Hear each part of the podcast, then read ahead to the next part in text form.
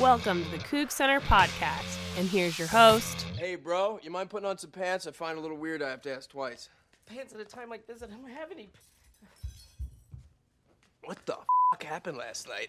Hey, Phil, am I missing a tooth? I can't. Oh. Oh my God. My lateral incisors, it's gone. It's okay. We just need to just calm down. We're fine. Everything's fine. Alan, go wake up Doug. Let's just get some coffee in us and get the out of Nevada before housekeeping shows. What am I going to tell Melissa? I lost a tooth. I have no idea how it happened. You're freaking me out, man. I got a massive headache, okay? Let's just calm down. How much does it calm down? Look around you. Michael Preston.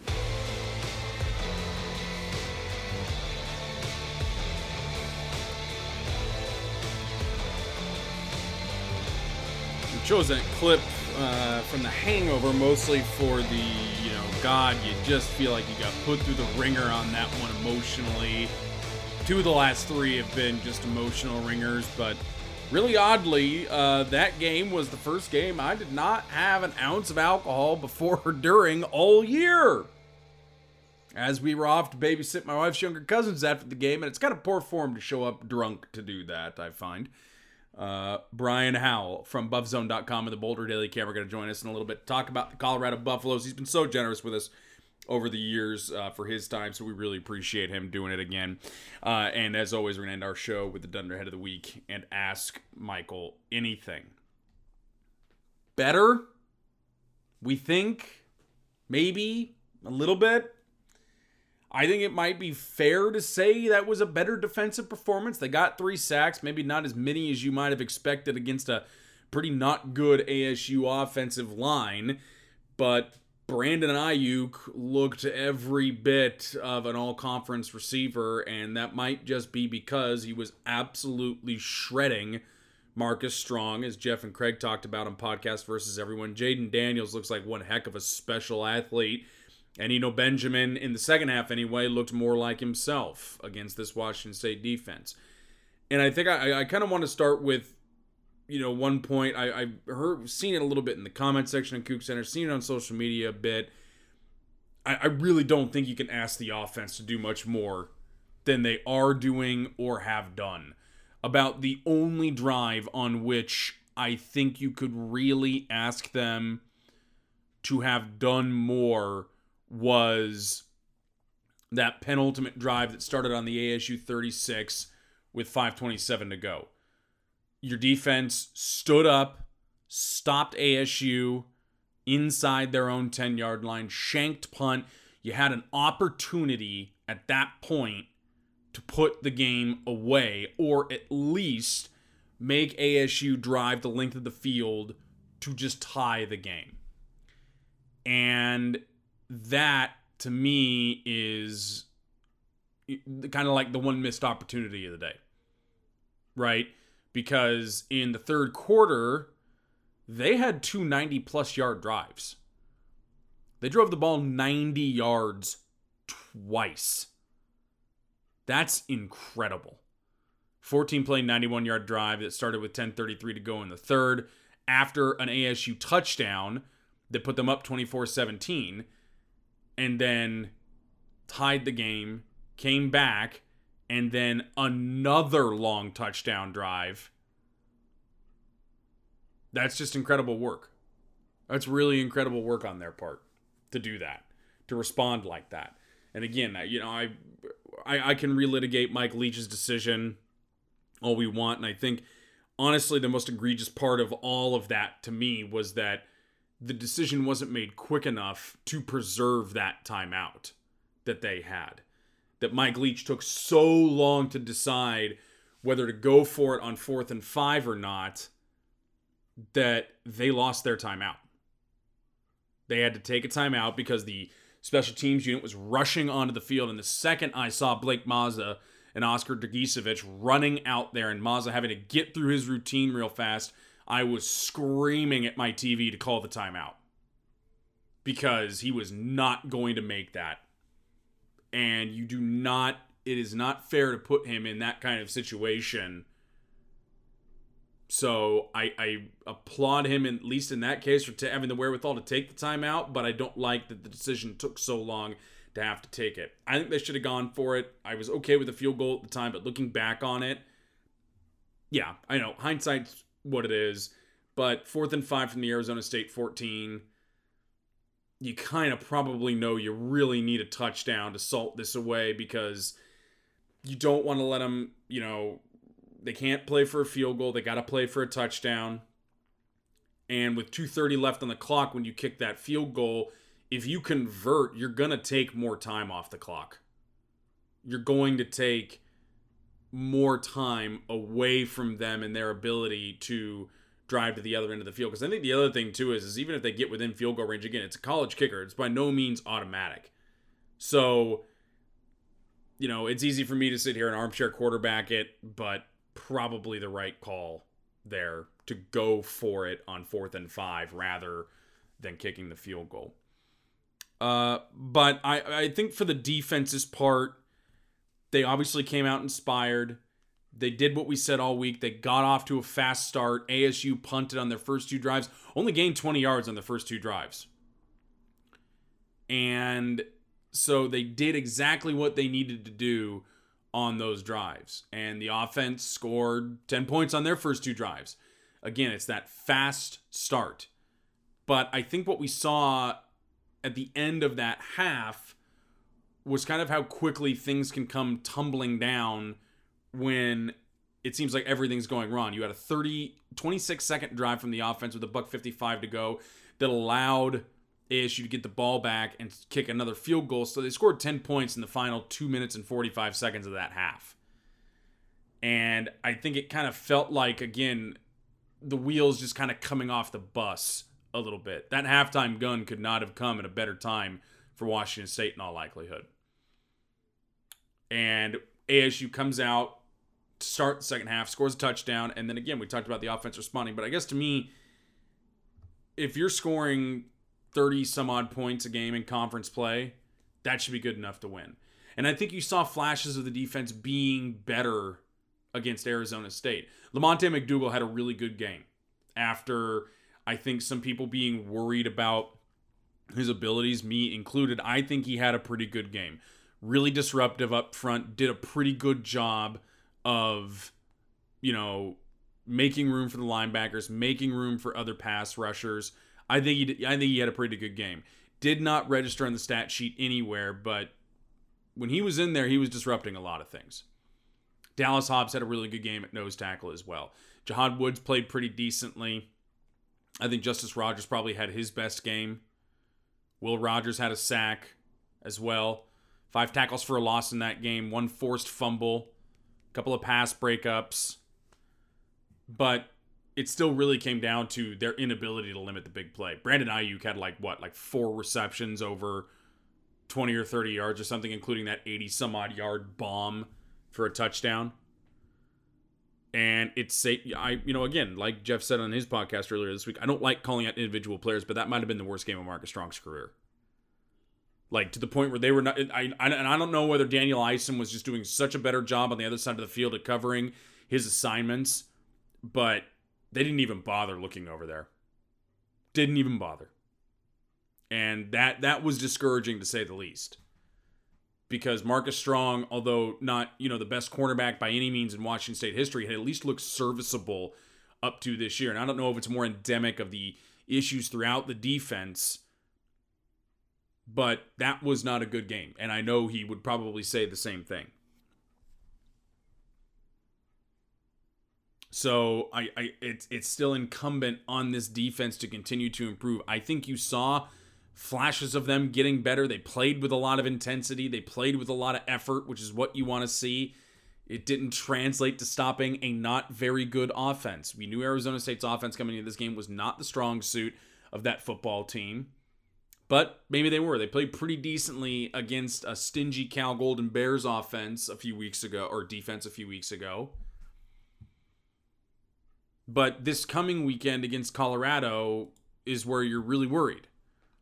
Because I was kind of going through some of the stats before I interviewed Brian yesterday. And it's like that Spider-Man pointing at each other meme. You know, where last week it was like two teams that are the polar opposite of each other.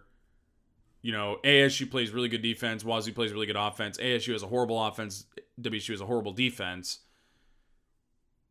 In SP+, WSU's 4th. Colorado's 14th. Defensive SP+, Wazoo's 90th. Colorado's 113th. They give up the 115th most and 119th most, or no, like, you know what I mean? Like 115th best, 119th best pass yards per game in the country. 90th and 94th in rushing yards per attempt. They're both 3-3. That is an incredible level of similarity to me. This is kind of a get-right game for both defenses. They have not seen a better offense all year, either of them, at least according to the statistics. There's no better offense than Washington State's seen, and there's no better offense than Colorado's seen, and there's probably no worse defense than either team has seen. And I really do mean that, Northern Colorado, New Mexico State included, for Washington State. And even if you believe that some of Colorado's offense is a paper tiger, their numbers don't pop, and like their counting stats don't pop off as 14th best offense by SP+. Steven Montez has got 10 touchdowns and 6 interceptions. Granted, he had 4 against a pretty good Oregon defense. Laviska Shenault hasn't had like this blow you away year.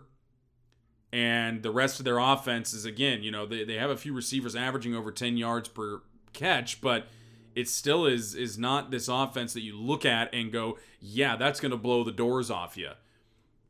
But against this Washington State defense, that hasn't really mattered. And I'm kind of wondering if it'll matter against the Colorado defense, whether Washington State is really the 4th best offense in the country or not.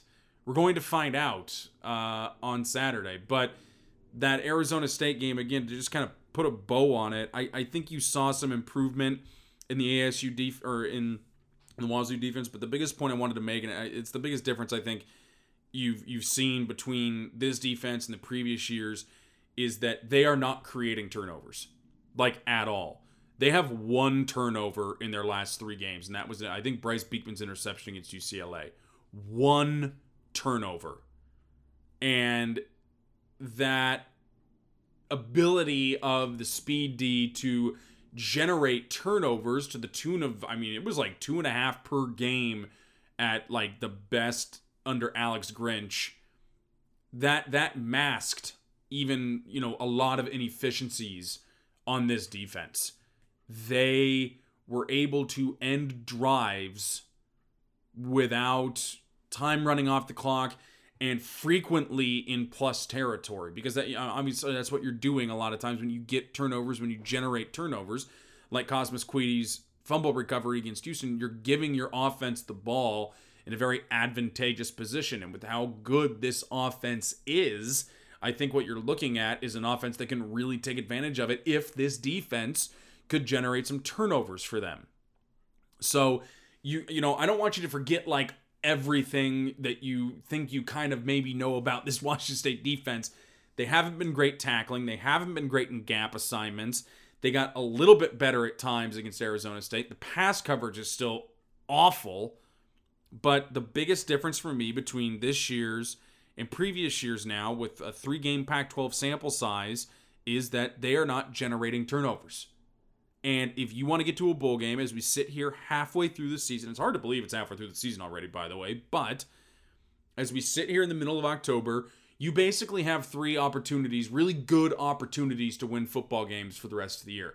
Because the rest of your road games are awful. At Oregon, at Cal, at Washington. Maybe 1. Maybe.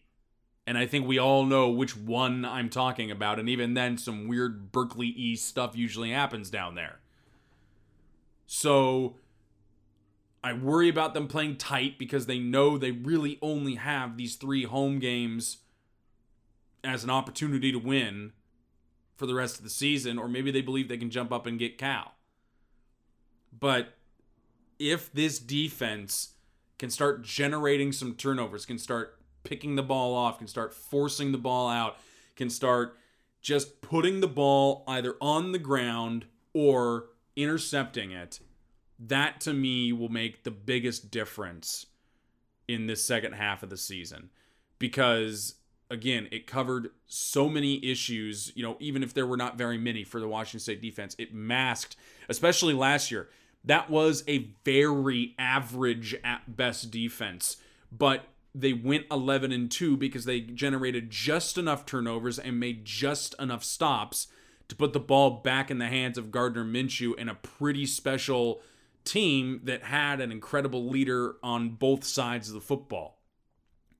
And how much of a difference does Hunter Dale make with a full week of practice as well, with having his hands on quality control and being on the sideline during a football game? How much of a difference does that make for this football team as well? I do want to close it out with one other thing before we move on to Brian Howell. Danny Gonzalez. Your cornerbacks got the crap beat out of them on Saturday, didn't they? Remember all that crap you talked about injuring people, hurting people, and being physical and tough with them and hard-nosed and your players targeting Wazoo receivers? It took like 5 guys to tackle Des Patman on a regular basis. Esop Winston was just plowing through dudes. They were more physical than every single one of your defensive backs. Like, and it's not even close. So I'm at least pretty dang proud of these wide receivers who responded quite well to Mike Leach calling them fat, dumb, happy, and entitled. Was that all 4? I don't remember all 4. But that was a pretty dang good response. How physical you saw them be against Arizona State. So kudos to the receivers. Kudos to their coaches. You guys did a fantastic job. I don't think I counted a drop either. So no fumbles either as well. So that's a pretty superb day in my book. So kudos to them for that quality work. Okay, Brian Howell from buffzone.com and the Boulder Daily Camera. Coming up next here on the Coug Center Hour. It is time to get to know the Colorado Buffaloes a little bit better, and for that we turn to an old friend of the program who's so generous to give us his time every year. The Buffs are on the schedule, Mr. Brian Howell of buffzone.com and the Boulder Daily Camera. And Brian, before we started recording, you brought up something kind of interesting to me. This will be your 3rd trip to Pullman and, you know, since like 2015, I think. You've seen the Buffs score 3 points there because there was that 28-0 win for Wazoo in 2015 and then the rain-soaked storm where I think Colorado had like 150 yards of offense and managed to get a field goal before halftime. I think we're probably going to see a little bit more this coming Saturday would be my thought, I think, right?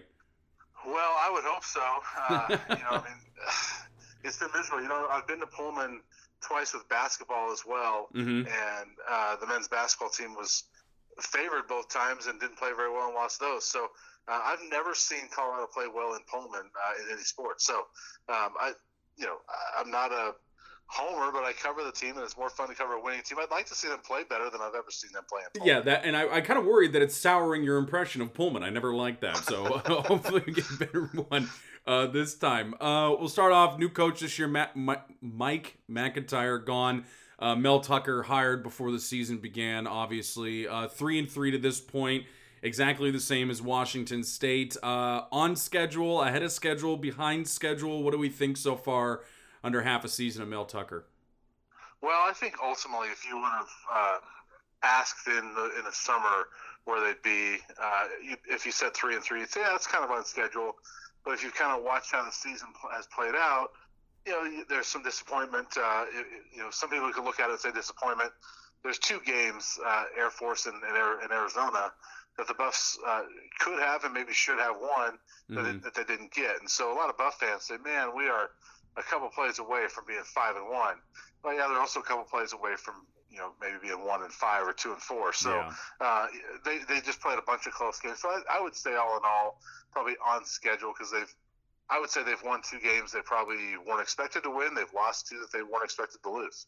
Yeah, so it's kind of a transitional year at this point, right? So I think everybody kind of knows. To me, this is a very interesting matchup, and kind of for weird reasons. I spent a little time looking up stats here before we got going, and these teams are literally just mirror images of each other. Washington State's 4th and SP+ in offense. Colorado's 13th. On defense, Washington State is 90th. Colorado is 113th. They give up roughly the same number of passing yards per game. It puts them both in the 110th in the NCAA. They give up almost the same amount of rushing yards per attempt in the 90s in the NCAA.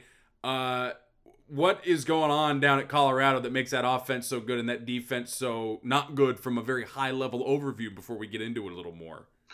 Well, typically the offense is good. I mean, obviously the Buffs are coming off a performance where they only got 3 points at Oregon, but right. You know, that offense is, you know, real quick. That Oregon defense, by the way, is for real. I mean, they're really good. But Colorado's offense, led by a senior quarterback, Steven Montez, who the Cougars have seen now, I think, 3 times, if I'm not mistaken. He's very good. He's had a pretty good year other than that Oregon game, and he kind of makes things go. And they've got a ton of weapons at receiver. You know, a lot of people know about Laviska Shenault, who really has not had the year that everybody thought he would. Yeah. You know, because of injuries and just double teams, things like that. But they've got so many other weapons on offense, and they're using all those weapons, and Montez is playing pretty good. So offensively, he's kind of, other than the Oregon game, really done a good job of getting things going. And then defensively, a ton of injuries, and there wasn't a whole lot of depth to begin with. And we kind of knew that they weren't going to be great on defense this year. And if any injuries happened, that they were in trouble. They've been hit hard by the injury bug. Right. And they're just, I mean, the middle of the field is open all game long, every game, and Oregon just picked them apart last week. And so it's not a great matchup for Colorado when you look at that Washington State offense and what they do. But that's really defensively, they just give up a ton of big plays. Well, and I think that's the same problem on Washington State's defense. We'll get more to that in a little bit. You talked about Steven Montez in his senior year here at Colorado, and I think we all know about Laviska Shenault Jr. Is he healthy and good to go in this game? He did play against Oregon. He played the previous game against Arizona State as well. I think injuries have kind of always been something that held him back a little bit, but is he going to be good to go here, full go against Washington State? Yeah, I expect him to play. He's healthy-ish. He got injured on his first catch against Arizona State, and so basically missed that game and then missed the Arizona game. Came back against Oregon, and he did tell me after the game the other day that he felt good, but they kind of shut him down in the fourth quarter because he was sore. But that he was fine. He didn't sound like he was like a relapse or anything like that. So I think he'll play this week. And I think it's just he's got a core muscle strain. I think that's something he's got to deal with most of the year. But he was still, you know, they only had 3 points, but he was still their best player on offense. I mean, 70 yards receiving, which doesn't wow anybody, but all 4 catches went for first downs, and he drew 2 pass interference penalties. So he was still very good the other day. You mentioned those other weapons on offense, Brian, and it really is. I mean, Chenault's having a good year, but he is not their leading pass catcher. Tony Brown is. He's got 458 yards of receiving. He's averaging over 13 yards a catch. Katie Nixon's averaging over 16 yards a catch. Dimitri Stanley's averaging over 10 yards a catch. You mentioned that big play capability. It really seems like all of these wide receivers have the ability to find some open space. What is kind of the thing in the offense? What are they looking to do to get those receivers into open space against any defense, frankly, but this Washington State defense that gives up a lot of big plays? Yeah, I mean, it's really just when Montez has time, you know, he's able to, you know, find these holes. And he's a veteran guy that knows it's a new offense, but he knows college football well, and he's not fazed by a whole lot of things, and he's just got really good rapport with a lot of his receivers, and he's able to find them in space, and he doesn't need a ton of space a lot of times to find these guys. I mean, he throws the deep ball very well most of the time, and has done a good job with the short passing game as well. So they just kind of hit people all over the place. I mean, they'll do a lot of those, you know, kind of wide receiver screens that turn into 15-yard gains, but then he'll hit people with a deep ball down the field. So he can make all the throws. I mean, I would guess he's got a top 5 arm in college football as far as how far he can throw the football. So as long as he's got time, he can make big plays happen.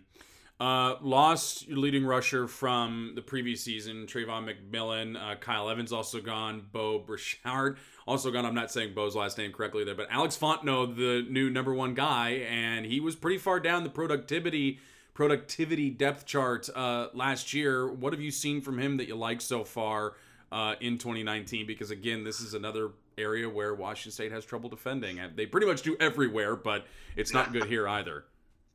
Yeah, one other real quick thing, Bo Bicharat is now playing tight end for them. Oh, okay. You know, so he's been moved over there and been playing a lot more the last 2 weeks. So he's a guy, more of a blocker, but he's over there. But yeah, Alex Fontenot really just kind of, you know, last year as a redshirt freshman was just buried behind a grad transfer senior they brought in.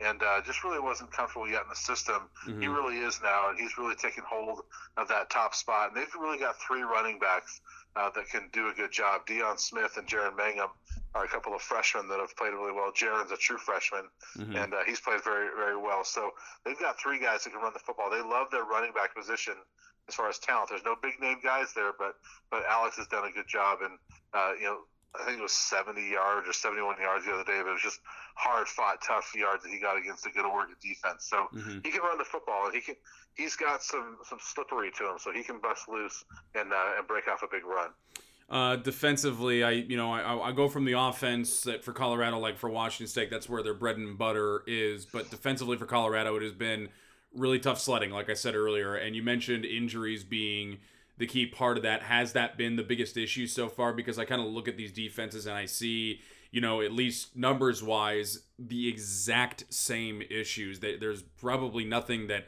either of them really do well. Yeah, the first four games, Colorado was really good at making halftime adjustments, and they played actually really good defense in the second half of their first four games. I mean, their numbers dropped dramatically in the third and fourth quarters of all those games. And then mm-hmm. all of a sudden last week against Arizona, that didn't happen. And I think injuries are trying to catch up with them. Their best defensive player overall is Mustafa Johnson, the defensive end. And he got injured on the seventh defensive play against Arizona State, and he hasn't played since. So he's missed basically three games. I think he's day-to-day, as they like to say. And I would guess he's back for this week, but I thought he would be last week. So I don't know on him. And they came into this season with three cornerbacks with experience, and everybody else was freshmen. And they all had scholarship cornerback to start fall camp. Mm-hmm. Well, two of those experienced guys are now out for the year. Jeez. So, they currently have two cornerbacks that have played. Their number three corner is a kid named Tariq Luckett, who came to camp as a true freshman this fall as a wide receiver. Was moved to a corner 2 weeks in because of depth, and he has yet to play. So that's their number three corner. That sounds very unfortunately familiar to me. That problem of moving running backs or receivers over to safety or secondary sounds familiar, unfortunately.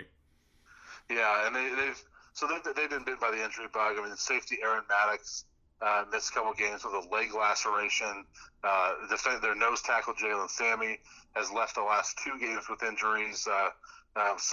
We'll see how. I mean, they've been banged up mm-hmm. front and all over the defense. So I don't know what they're going to look like on Saturday. They could give up 50 points, or maybe they rise up and they hold them to 30, which would be a great accomplishment for this Buffs defense. I think I would be ecstatic if Washington State only gave up that many points. I noticed kind of the one thing they do okay, Brian, is they are around the football enough to force some fumbles, to get some interceptions. They have 6 interceptions on the year, and if I'm counting correctly here, at least 7 forced fumbles. And I think with fumbles so much, it's it's just where the ball bounces at least. So at least 13 opportunities to either they have made an interception or forced fumbles. Are they at least okay at doing that and creating opportunities to get the ball back in the hands of the offense? Yeah, really, other than this last week against Oregon, that's been a big deal for them. I mean, that's kind of been the saving grace for that defense. And they were leading the conference in turnover margin going into last week at +8, and last week they were -4, so that's obviously changed. Yeah. They had gotten turnovers just about every game. And one of their best players on defense, their safety, Mikael Onu, he's got, I think, 4 interceptions. He's forced 2 fumbles, so he's been around the ball a lot. But that's kind of been their like I said, saving grace on defense, just the fact they've been able to force some turnovers against most teams. Mm-hmm. A lot of rain in the forecast for Saturday in Pullman, Brian. That is not unfamiliar for you, unfortunately, when you come to Pullman. And again, two teams that kind of look in the mirror and they see each other. Very good on offense, really bad on defense, especially Washington State here these last few weeks. How do you see? I mean, the over-under's 69. I think we're going to go over that. I don't really have a doubt in my mind about it. But do you think this kind of comes down? Is this like a situation of who has the ball last or just who makes one more stop than the other team? Well, I think it should be that. We talked about those last two times Colorado's been here. I'm just curious to see how they handle the situation. And if the weather is bad, 2 years ago, Montez was the starting quarterback. and he was so dreadful that they yanked him at halftime, and he didn't play the rest. He didn't play the rest of that game, and they announced a quarterback competition the next week, and he didn't handle it well. So if Colorado doesn't handle things well, then and Washington State kind of rolled with it, but then it should be a scoring fest. Yep. Do you have a prediction right now, or just too early to even think about that in the week? I mean, I'm thinking high scoring, but I think the spread opened -12.5 to Washington State, which I really don't understand. That seemed like way too much to me. But if you had to put a number on it, a guess, no Price is Right rules here, just a guess. But what would you say the final score would be? I hadn't really thought about that, but I think 12.5 sounds like a lot. Yeah. I do think Washington State wins it. Just until I see Colorado play well in any sport in Pullman, then I can't pick them to win the game. So I do think Washington State wins, but I think it's a 7 to 10 point game. I mean, I could see something like a 38-31 or 38-28 type of game. Yeah, not stress free for anybody. We'll put it that way. Brian Howell from buffzone.com, the Boulder Daily Camera. You can check out his great work covering the Buffs there. Thank you, sir. Thank you.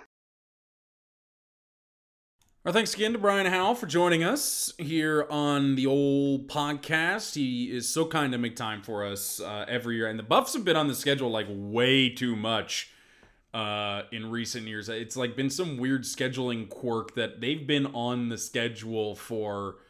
They were on it like 2012, then they were off in 13 and 14. And they've been on ever since 2015. So this is 5 years in a row playing a team from the South, and it'll be 6 years in a row next year. So it's kind of a weird. You're only supposed to play it 4 out of 6 years, so that's kind of an odd scheduling quirk there. I want to talk about one thing that, I think myself, along with many others, advocated for so long for the college football playoff. And I'm pretty happy that we have one and that we're not just doing the BCS championship anymore, even though there hasn't really been a difference the last couple of years between who would get into that game and who wouldn't. But I wanted more teams, but 4 is okay. And I think eventually you're going to get to an 8-team or a 12-team playoff or something like that. But, they're going to say they're pretty happy with it for now because they have to. And the powers that be, the playoff committee, is happy with it. I think they're also locked into a TV contract. But one of the interesting side effects that we've seen as a result of that is that you really do focus on those teams that have a chance to get into the playoff. Right now it's Alabama, LSU, Clemson, and Ohio State 1 through 4. So for me, it's interesting because you have these, we focus so much really on that top 8, really, right? Because it's not too much outside of that really has a shot at making the playoff right now. Oregon has a very outside chance in terms of a Pac-12 team, but realistically, probably not. They got to vault a lot of people, and a lot of people got to lose ahead of them. So one of the weird kind of like side effects of that was, the BCS era, we focused on the top 2 a lot, but there was more focus, at least it felt like anecdotally for me, on the top 25. And one thing I've seen kind of trend on social media here the last few weeks is that what's happening as a result of this focus on the playoff is you're losing a lot of really great stories in college football. And I kind of tend to agree with that, to a pretty large extent, because, it kills me to say Boise State is a great story, but they're 6-0. They have a freshman quarterback. They haven't lost a game this year. Baylor, as much as I have a distaste for that institution and the fact that their athletic department probably needs to be rolled up and thrown into whatever that river is outside of their stadium, they are also 6-0, had a nail-biter over Texas Tech. Southern Methodist, SMU, is 6-0 for the first time since, the Pony Express days. That's a really cool story. Minnesota's 6-0 in the Big Ten. Cincinnati's 5-1 in the American Conference. App State is 5-0 in the Fun Belt. Missouri's 5-1 after dropping their opener against Wyoming. Inexplicably, I have no idea how they lost that game. But that we are so focused on those top teams that we kind of lose sight of it a little bit. And I think I don't really like you know, saying that parity would be better for this because NBA TV ratings with the Warriors in the finals, like the last billion years in a row, prove otherwise on that one, and that people tend to watch when there are dynasties afoot, and in the same way they would probably watch another Alabama-Clemson matchup again this year, because outside of last year, the games have been pretty darn good between those teams. So I think that, you know, although people want to focus on it and it is getting eyeballs to TVs, the unfortunate thing is that you're leaving a lot of these really cool stories kind of by the wayside. You're even leaving Wisconsin to the wayside a little bit. They're 6-0. They play boring football. They run the football a lot and they play defense. That's boring. But they're number 6 in the country, right ahead of Penn State at 6-0. And the things James Franklin's doing at Penn State is really incredible. I've literally just forgot what city Penn State's. Oh my God. I just left my brain completely. So I think that's been kind of an unfortunate side effect of the playoff. Does it get better if you expand it? I think maybe a little bit, because, you know, if you expand it to 12, I think what I've always proposed is kind of like the NFL, where you do 6 teams on each side of the bracket and the top 2 in each get a bye. And then, you know, so you kind of do like wild card and then semifinals, finals, and then the final game. So I think from that standpoint, that could fix the problem. It's not coming for a while, but it's kind of a weird thing in that I feel like years ago without the playoff, we were paying more attention to these stories than we might have been previously. And these are some really good stories because, again, like I said, you know, I'm not very fond of Baylor, but they're coming back from what has been some pretty terrible football over the last few years. SMU's an incredible story with Shane Bichelle.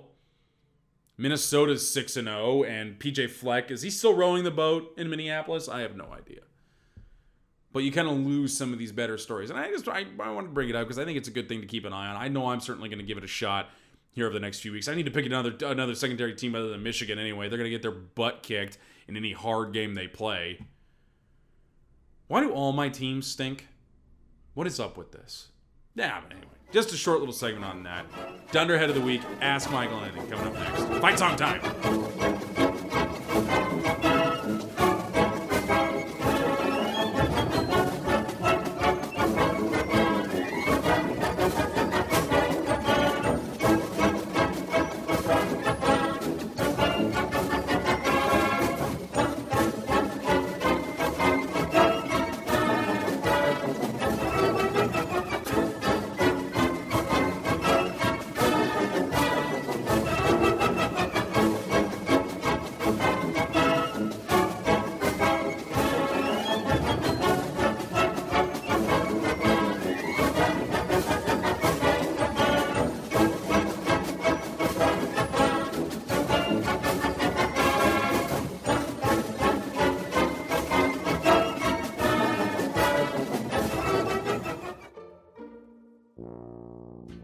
Dunderhead of the Week time. By the way, I love that I'm getting suggestions for these now on Twitter, like the poor high school football player who intercepted a pass and ran the wrong way, so like towards his own end zone, and his teammate had to like tackle him 10 yards away from running a ball back for... Would that be a safety? Yeah, that would be a safety in that case. Yeah, so he had to tackle him to make sure he didn't run into his own end zone. I like that you guys are sending in suggestions. That's awesome. I love that how interactive the show is getting. No, the Dunderhead of the Week actually has to go to, you may know, I think you've heard the saga of them building townhomes next to our house here in West Seattle over the past year and a half or so. They finally got finished about 2 months ago, and one got occupied about a month ago, and the other one is now full of like these two dudes who are very young, 20-somethings, recent college graduates. One went to UW. It's really unfortunate. One drives a Mercedes, too, which I think also might be part of the reason I dislike them, because they're much younger than me and they drive a way nicer car than I do. But I got into radio for the love of it, right? But in their initial, you know, like when you move into a place, you bring like a carload of stuff over at first, you know, maybe you have a mattress there. So just enough stuff to get you through a couple of days before, you know, you get a moving truck over there or whatever. These two gentlemen decided to do that at 12:15 in the morning, Saturday night. So 12:15 a.m. Sunday morning, they decided that would be a really good time to start moving stuff in, slamming car doors, talking in the driveway right next to my house, and generally letting me not sleep until about 1:45 a.m. Now, yes, I realize it's a Saturday night, and I realize I don't have to work on Sunday, but the Seahawks are playing an early game, and also, I'm old, and I appreciate the ability to go to sleep even at a reasonable Saturday night hour. Don't move in to your home or your apartment if the clock says 12:15 a.m. If there are bats out trying to eat mosquitoes, probably not a great time to move into your apartment. I was trying to think of a better analogy, but like if it's wintertime, it's going to be dark when you're moving into your place, so I mean, that kind of stuff happens, but still, just don't be slamming doors and crap when I'm trying to get my beauty rest, because I need a ton of it. A lot of it. Ask Michael anything. Ask Michael anything. Don't ask me about good times to move into apartments. Or moving. I hate moving. Hate doing it. Probably stay in the house longer than we should because I hate it so much. At WC Brady 27, Vegas Bowl bound. Ooh boy, I'd be thrilled with that. Give us the top 5 worst fan bases in all of sports, college and professional. Oh boy. Ooh. Duke basketball, and I mean specifically basketball's got to be up there, right? Boston Red Sox for sure. Dallas Cowboys fans. Oh man. This is actually, I hadn't really thought about it. I've been kind of doing this off the cuff. I kind of like to answer these off the cuff a little bit. I don't like to put a ton of thought into it because I want it, you know, like be organic and whatnot. Oh, that guy you know who thinks the MLS is horrible and only watches EPL soccer. That is a fan base, so that person. And then I will go to round it out. I think I've kind of gone like through every sport here, or like every rank. College football, I don't want to say UW, that's too easy. Man. Ooh, Tennessee fans, they are delusional. They are really delusional, folks. At WSU Cougar 08 Rick, you're stranded on a deserted island for the rest of your life, but magically there's a fast food restaurant on your island with an endless supply of food. You can only choose one. Which do you choose? Oh man. Like I want to say Jack in the Box just for the variability on their menu because they have tacos and like they have other stuff that's not just burgers and fries, kind of unlike McDonald's or Wendy's. I mean, Wendy's does have some other stuff. I think I'd go with Taco Time. Like, that really good quality fast food. I would go with Taco Time. If we're going like with a more national brand, I'd probably go with Taco Bell. I would just go with the Mexican food. I really love Mexican food. At CCoug8606, Sean, how can cats fart and then just sit there looking at me like nothing happened? I do the same thing. Like, I just do that. At the last Zoom, Max Corgi, buffalo tenderloin or hamburger? Ooh, you know, I haven't had a buffalo burger in a while, but I do remember it being very good. So I would probably go with that over hamburger, although if you want a good recipe for hamburger, I got you one. I'm just giving out recipes on this show all the time.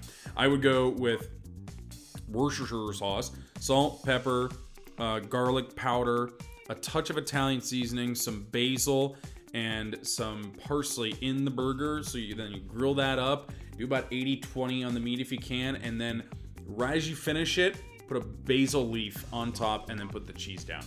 Just trust me. At Litico21, Thomas Beeson, easiest way to get cancer, sticking your head in a microwave or following politics on Twitter? What kind of wattage is on the microwave? I don't know. At Green CPA, Brian Setzler, he submitted 3 questions. Have we seen a student design play yet? No, none from that class Mike Leach taught.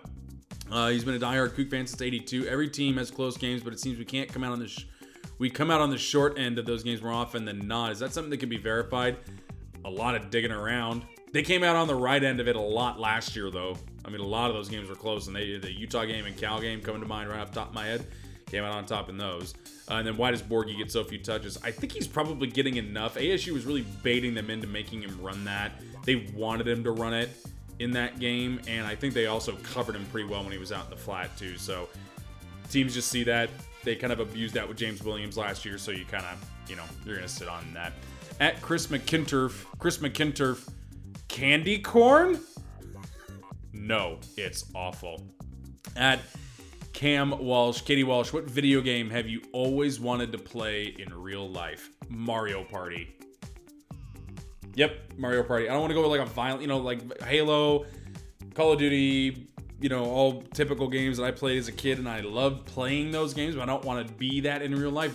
Definitely Mario Party. I go with Mario Party. Washington State 42, Colorado 38. It's going to be tough. It's going to suck, but I think they win on Saturday. And it is going to be soaking wet. It's supposed to rain like the Dickens. Bring a jacket, for goodness sake. I feel like your mother. We'll see you next week on the Coug Center Hour.